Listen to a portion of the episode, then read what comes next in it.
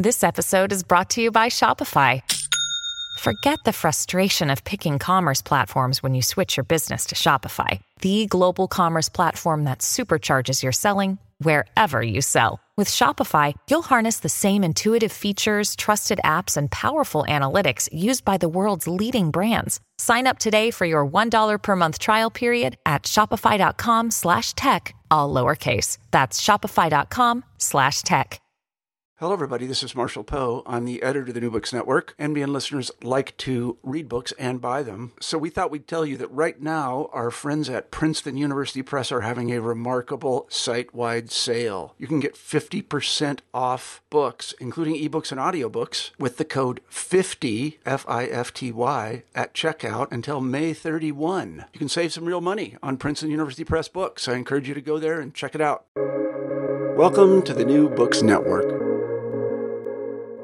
Hello, everyone. Welcome to New Books in Sociology, a podcast channel of the New Books Network. I am your host, Rituparna Patgiri. Today, I am going to be in conversation with Nicky Falkof. Nicky Falkof is an associate professor of media studies at Wits University in Johannesburg, South Africa. She is the author of The End of Whiteness Satanism and Family Murder in Late Apartheid South Africa, 2015, and Worrier State Risk, Anxiety, and Moral Panic in South Africa, 2022, as well as the co editor of Anxious Joburg, The Inner Lives of a Global South City, 2020, and Intimacy and Injury in the Wake of Me Too in India and South Africa, 2022. In this podcast, we'll be discussing her book, Worrier State Risk, Anxiety, and Moral Panic in South Africa, published by Manchester University Press in 2022. Nicky, I'm so glad to have you here today. Welcome to this interview. Thank you so much for having me. So, let me begin the conversation by asking you about your main inspiration and motivation, you know, behind writing this book. I mean, look, I have to be honest. We all know what academia is like, and this is an academic book. The initial motivation behind writing this book was very much publish or perish culture. you know, I was at a point in my in my career when I'd published my first book. Um, I was doing quite well as an early career researcher, and it was made abundantly clear to me that I was expected to have another big project. And so I started casting around for something to write about, and I was very interested in moral panics, and I thought I'd do a book on moral panic. And then I started working on moral panic, and very quickly realized that the theory itself was quite dry and quite dull. And while I find the notion of moral panics extremely useful, um, the idea of writing an entire book just about moral panic in South Africa felt very, very dull and very boring. And then I found myself in this position where I'd managed to get some funding to do this book. I didn't entirely know what it was about. And I started thinking in, I think, hopefully more interesting ways about some of the things I was interested in. And I kept coming back to this question of you know why what underlies these these social phenomena what underpins social phenomena like moral panics and urban legends and conspiracy theories and i just kept returning to thinking about the feeling right i, I, I feel as though often in this kind of you know sociological scholarship and i'm not by any means a sociologist i'm not trained that way but i feel like we very often dismiss emotion you know we don't spend enough time thinking really deeply about how things feel and at the same time, you know, coming to terms with moving back to Johannesburg, where I was born. Um, I hadn't lived here for close to 20 years. I'd lived in Cape Town, I'd lived in the UK, a bit all over the place. Came back to Johannesburg for to take up the, the post that I have now. And honestly, you know, it's such an anxious city. It's such a it's such a nervous place. It's a city that I love very deeply, but it's extremely frustrating and extremely anxiety provoking. And I was, I guess, in the way that you do, I was trying to write my way, trying to write my way through those feelings. So yeah, I think the main, eventually, the main inspiration for me was working through the sense of living in a place that is fundamentally precarious and insecure and anxious, but also a place that is productive and generative and exciting in multiple ways. Hmm. So, uh, could you also talk a little bit about the setting of your book in terms of describing the field and your relationship with it? Yeah, so the book is largely about media. That is kind of what I do. Um, so it is its field, such as a field may be, is is more or less the media landscape. I'm very interested in social media. I spend a stupid amount of my life um, attached to Twitter, getting outraged by things, as so many of us do. I can identify. But in a in a less, yeah, in a less kind of obvious sense, I guess the field, the setting of this book, the context of this book really is is Johannesburg, more broadly South Africa, more broadly Africa, more broadly the global South. And I don't want to make claims that are overly large for what I'm trying to do. But, you know, I, as I said before, my experience of moving from Britain, which is, you know, precarious and stressful in its own way, back to South Africa, which is precarious and stressful in a completely different way, really impacted on my daily life. It impacted on how I view my own my own process of moving through the city and how my own my own selfhood as a woman, my own selfhood as a white woman.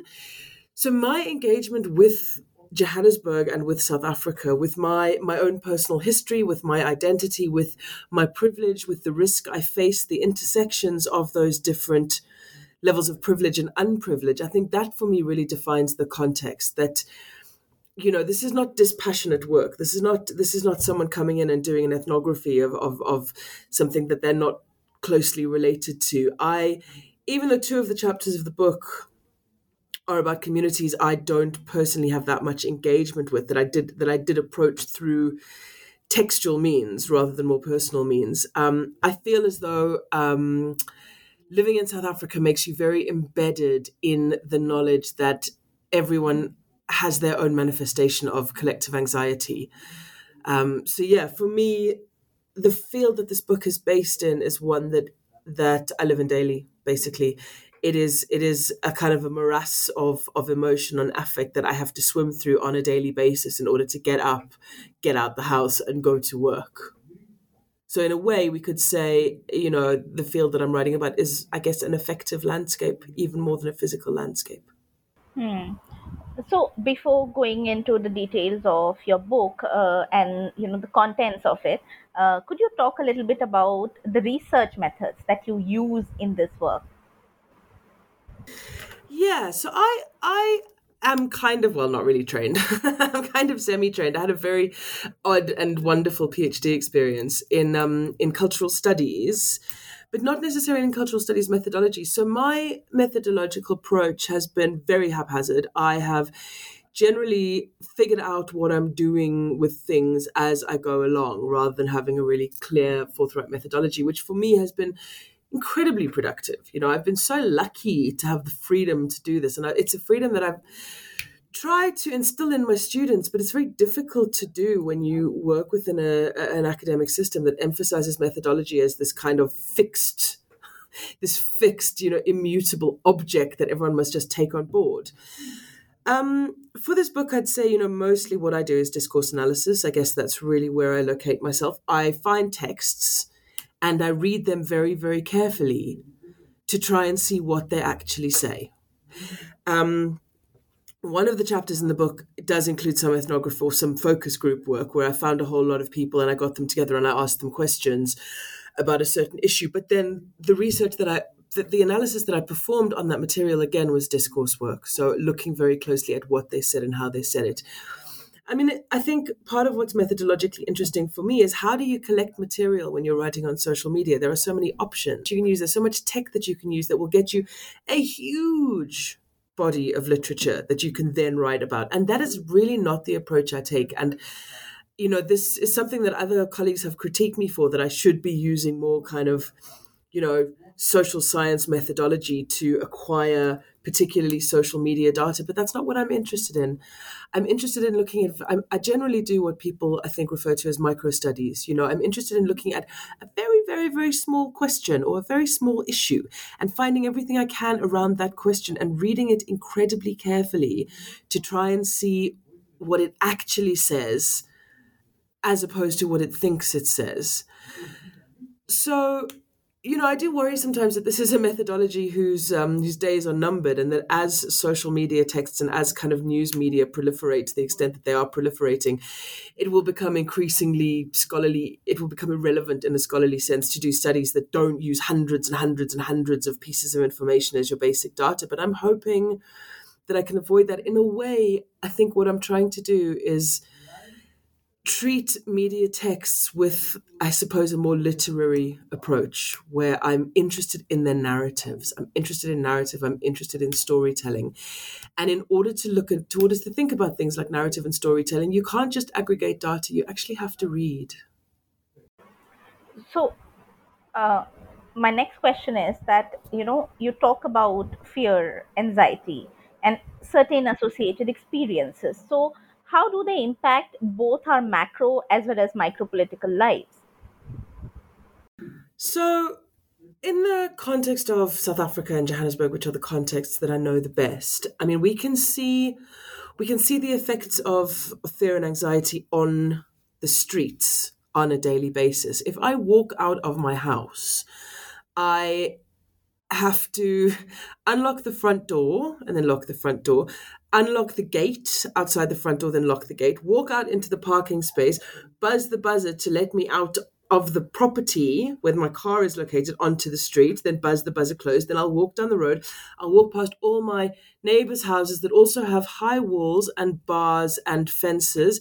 I'll walk past innumerable cameras. There are security cameras everywhere. I'll probably walk past a couple of security guards on the street. When I walk to the shop, I walk to the local pharmacy. There will be security with or without guns. In my neighborhood, the guns suddenly feel quite necessary because there was recently a shootout during a robbery at the pharmacy on the main road. All of these architectural, infrastructural elements, these are all a consequence of fear. And that's not to say that, you know, the fear and anxiety that people have in a city like Johannesburg are irrelevant. Of course, they're not. We do have an extremely high crime rate. But I would posit that the relationship between crime and infrastructure is not as straightforward as it might seem. It's not simply a case of crime rates rise and suddenly the infrastructure is developed. I mean, if you look at how the security the security establishment was was kind of born in South Africa. The security establishment that we have, that is one of the largest and most sophisticated in the world, this kind of happened at the same time as crime rates were said to be increasing. So what you have is, you know, in the 1990s, late 1980s, early 1990s, when it becomes abundantly clear that apartheid is coming to an end and that the system of white domination will no longer be sustainable. You get white people who are the people with the most, at that stage, the most money and power in South Africa, becoming more and more afraid, some just in general terms, some specifically of the the race war that has been predicated for you know decades that this is the thing we need to be afraid of and those people start to arm themselves and securitize their homes and flee the inner city and the face of the city changes radically and it becomes this violently securitized place and now you know decades later we're in a situation where Johannesburg looks the way that it looks, where, you know, other than certain areas, at night it's a ghost town. People don't walk places unless they absolutely have to. You know, we don't have reliable public transport. There are all these different issues related to both crime and the fear of crime, and, you know, more kind of existentially, I suppose, the the unfocused types of anxieties that people have about being living in such a difficult and complex city in such a difficult and complex country. And then, of course, you know, more prosaically, the things that we fear also impact dramatically on the things that we vote for. We vote we vote according to what we fear, not what we hope for. In most cases, politicians are very good at stirring up fear. You know, we in, in South Africa at the moment, pretty much every major party is at times running on a, a platform related to anti-African xenophobia. Everyone's doing it, even the people who initially claimed that they weren't going to be doing it. Everyone's freaking out about illegal immigration and blaming illegal immigrants for everything. We have these horrific outbreaks of violence and that impacts on you know which parties come to the forefront it impacts on the rise of particular types of populist movements so, you know, fear, the fear that we feel dictates where we spend money, what we spend money on. And of course, these things have huge longer term consequences because of how economies shape cities and countries. They dictate, as I said, who we vote for. They dictate who we socialize with and where, which has social consequences. You know, how do our societies feel? Are they atomized? Are they diverse? Are they integrated? Are they angry? Are they paranoid? On a daily level and for much, much, much larger political structures, fear and anxiety really do impact on the way that our societies and our cities look. Right. Since you talk about fear, let me also ask you that how does fear become a collective experience, particularly, you know, in South Africa? So I, I'm very interested in fear as a collective experience. I'm not really interested in, in kind of individual manifestations of fear because, you know, that is work that, that needs to be done by psychologists. Why does one person feel the way that they do? Um, I think more useful for, for the kind of broader social analysis that I'm trying to do is thinking about oh, yeah, when do fears become collective? When does something become something that a lot of us are worried about? Because when that happens, that's when it does have the potential to shape cities and daily life, as I suggested before. So, one way of looking at this, one way of thinking about it is, of course, through media. You know, I can't go and interview 10,000 South Africans to find out what they fear on a daily basis. What I can do is look at hashtags on Twitter. And of course, I fully acknowledge that that is a very skewed data set because in a country like this with a massive digital divide, the vast majority of South Africans are not using Twitter. So when I write about social media, I know that I'm writing about a small segment of the middle classes. Nonetheless, I think that that kind of work is very interesting for helping us figure out what those people are talking about and worrying about, because those people are also often the people who work in the media, who make the popular culture. And in that way, they may not intentionally be setting agendas, but their own anxieties may creep through into larger broadcasts. So, yeah, I, I, mean, it's difficult to say exactly when a fear becomes collective. I think rather than going at it from that direction, what's more interesting is looking at it from the other direction and going, I can see this upswing of hysteria about a particular issue that didn't seem to be an issue five years ago, or a new term has arisen to describe something that has been going on for a really long time. And suddenly this term has become an object of fear. Looking at that and going, why are we suddenly scared of this thing? What is this thing standing in for? What does this thing suggest? What is this thing telling us about who we are and how we feel right now? For me, those kinds of collective fears are the point at which emotion becomes interesting as a political force. I wanted to ask uh, what is the relationship with the identities of class, race, and gender with these you know uh, ideas of fear risk anxiety that you have particularly in south africa one one critique that I got when I was writing this book um, from a very very perceptive peer reviewer was that they were worried that I was kind of flattening out anxiety, right? That I was I was going anxiety in South Africa is a pervasive condition that everyone suffers from. And they were going, look, you need to be a bit more thoughtful about this. You need to be very careful about what you're saying here, which was absolutely true because while I would argue that, you know, pretty much everyone in this country is suffering under these late capitalist conditions of fear and anxiety, of course the way that these things manifest is radically different depending on who you are there is a way, there is a kind of fear that women have in this country that is generally not understood or not sympathized with by many men. Men, men in South Africa who feel, even though, let's not kid, you know, men are subject to more violence than women, right? The majority of, of murder victims in this country are black men. But women experience a kind of pervasive, almost generic fear of attack or harassment on the streets of South African cities that can be very difficult for men to empathize with because they, you know, they don't they don't necessarily necessarily see it as, as threatening.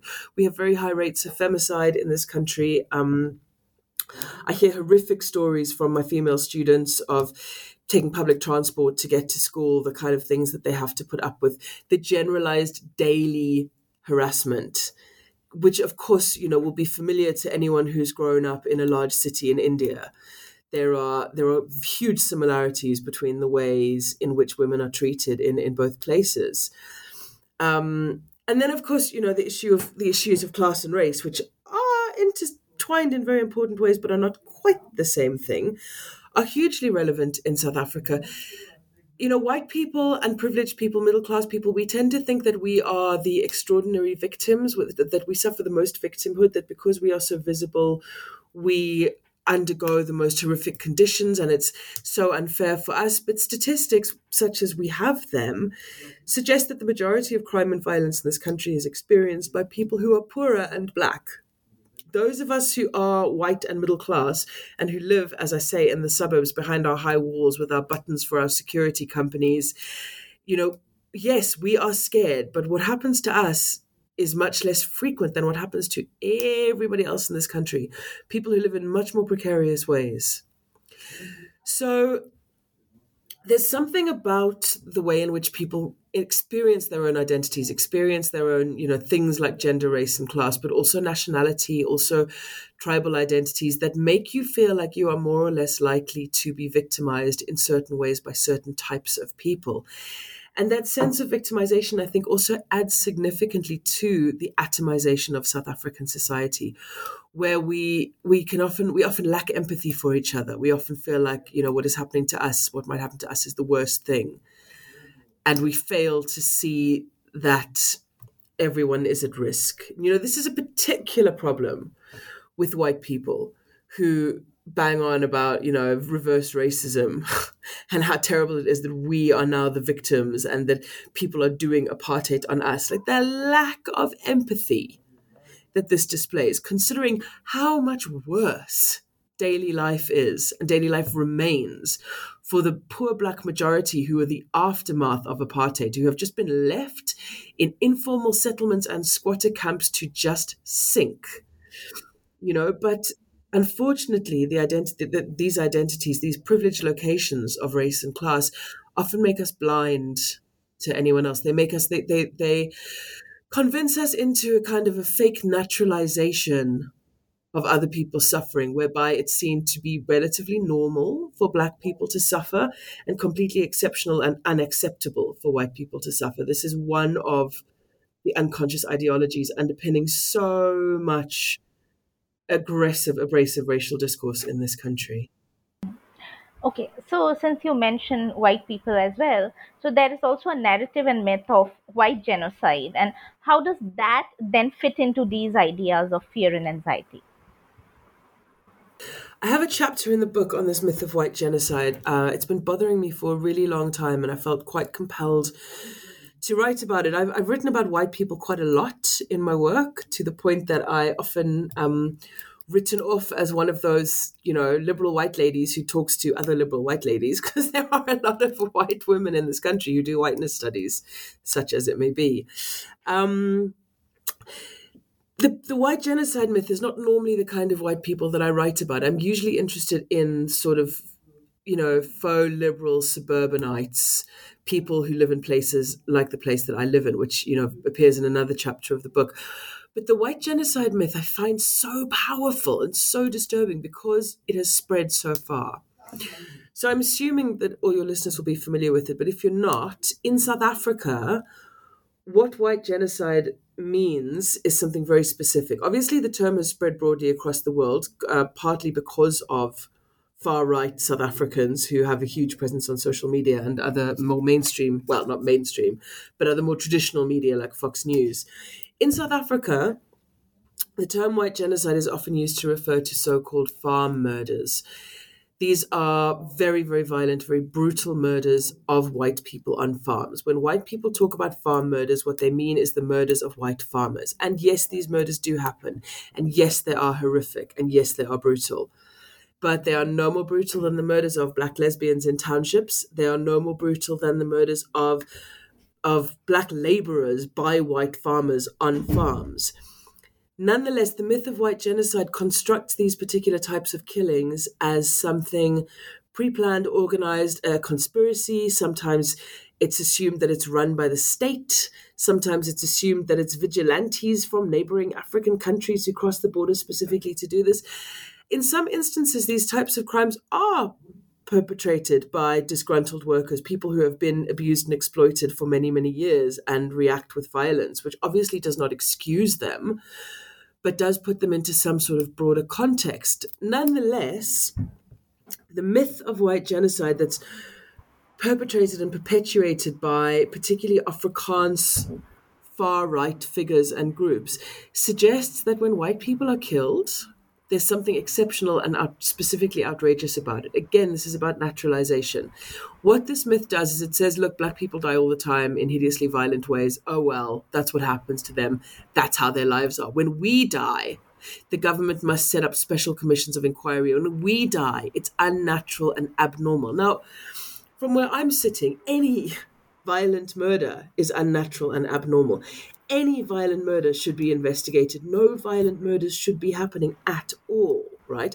I'm not trying to undermine or denigrate the horrific things that have happened to some white people on farms. But the white genocide myth basically invisibilizes black victims. It says the only people whose deaths matter are us.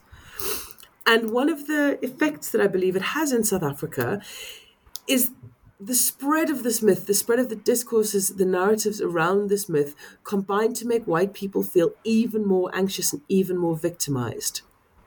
And this has the effect of further disengaging white affect from the state as a whole, right? When you feel like you are victimized, when you feel like you personally are an extraordinary victim, it's not even that you've been ignored by the state, it's that the state actively wants you to die you know, it's very difficult to engage with that state in any way that helps to build a more coherent and cohesive society.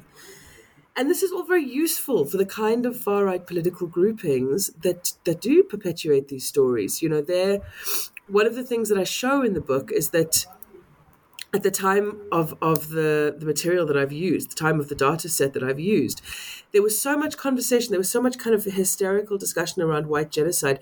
And in so many cases, what happens is these people begin by talking about murder and death and genocide and we're being wiped out and the whites are being killed left, right, and center. And then they quite quickly segue into talking about threats to white property rights or the fact that they feel white people are being unfairly penalized in the job market or the fact that white people, you know, can't don't stand in parliament as much as they should. And these things are very different, you know. Having a street renamed from an apartheid hero to a black liberation struggle hero in the town where you live is not the same as genocide. It's really not. But there are these slippages that happen in that story all the time, where the white genocide proponents basically use farm murders as a way to freak out about what they think of as a cultural erasure. And sure, you know, you can have an argument that cultural erasure is a problem. But to equate that with a planned conspiratorial genocide by the state and to think about what the larger consequences are of that when this myth has spread around the world and has been perpetuated by far right groups all over the place to the point where you know you had Donald Trump tweeting about it you had Peter Dutton, who was an Australian minister at the time, God knows what he's doing now. Hopefully, he's not in power anymore. But he was trying to set up fast track visas for white farmers who are undergoing a genocide. I mean, it's hugely destructive. Um, so yeah, I think what the white genocide myth does is it creates massive anxiety outside South Africa about South Africa. It constructs massive anxiety inside South Africa about the risks and perils and specialness and exceptionalism of being white. And what that does is it further separates white people out from any sense that they might belong to a broader polis. Right. And, you know, it also brings me to ask you about the relationship that fear and anxiety has with modernity in you know a society like south africa. One of the arguments that i make in this book is that the explosion of anxiety in south africa actually makes us fundamentally modern. Um, so a lot of a lot of scholarship in this area, a lot of work on things like fear of crime, cultures of fear. These things focus on the global north, right? They're very interested in how we're interested in how people feel in the north. What does it feel like to be scared? And a lot of these scholars talk about how people objectively are more scared than they've ever been before, even though life in many ways is safer than it's ever been before. And all, you know, these are all fantastic and convincing arguments. But when they do acknowledge the global south. They tend to acknowledge the global south as simply the source of fears for the global north, like where all the scary stuff comes from. It's where the terrorists come from.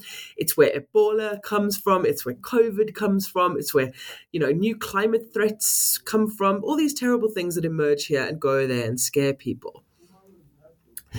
And what I've been trying to argue in this and and my previous book, Anxious Joburg, is that actually it's really important for us to think about what it feels to be afraid in the global south, in South Africa, in Johannesburg.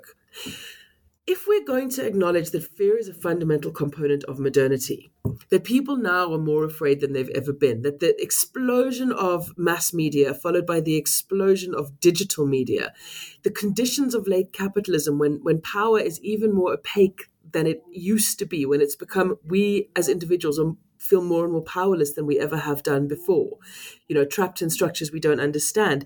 If this is fundamentally a modern condition, then the fact that these things manifest in such potent, powerful, and interesting ways in South Africa and in Johannesburg is one part of the motivation we can use to argue for the, the modernity of South Africa and Johannesburg. That instead of this this country and other developing world countries being dismissed as these kind of you know weird throwbacks. We are actually this is a forefront of modernity. People here are so anxious right? People here are so fearful. It's not we're not living some atavistic past tense version of what things are going to be like. This is what cities will look like. Johannesburg is actually more like things will be not less like things are going to be. More cities in the world are going to become securitized.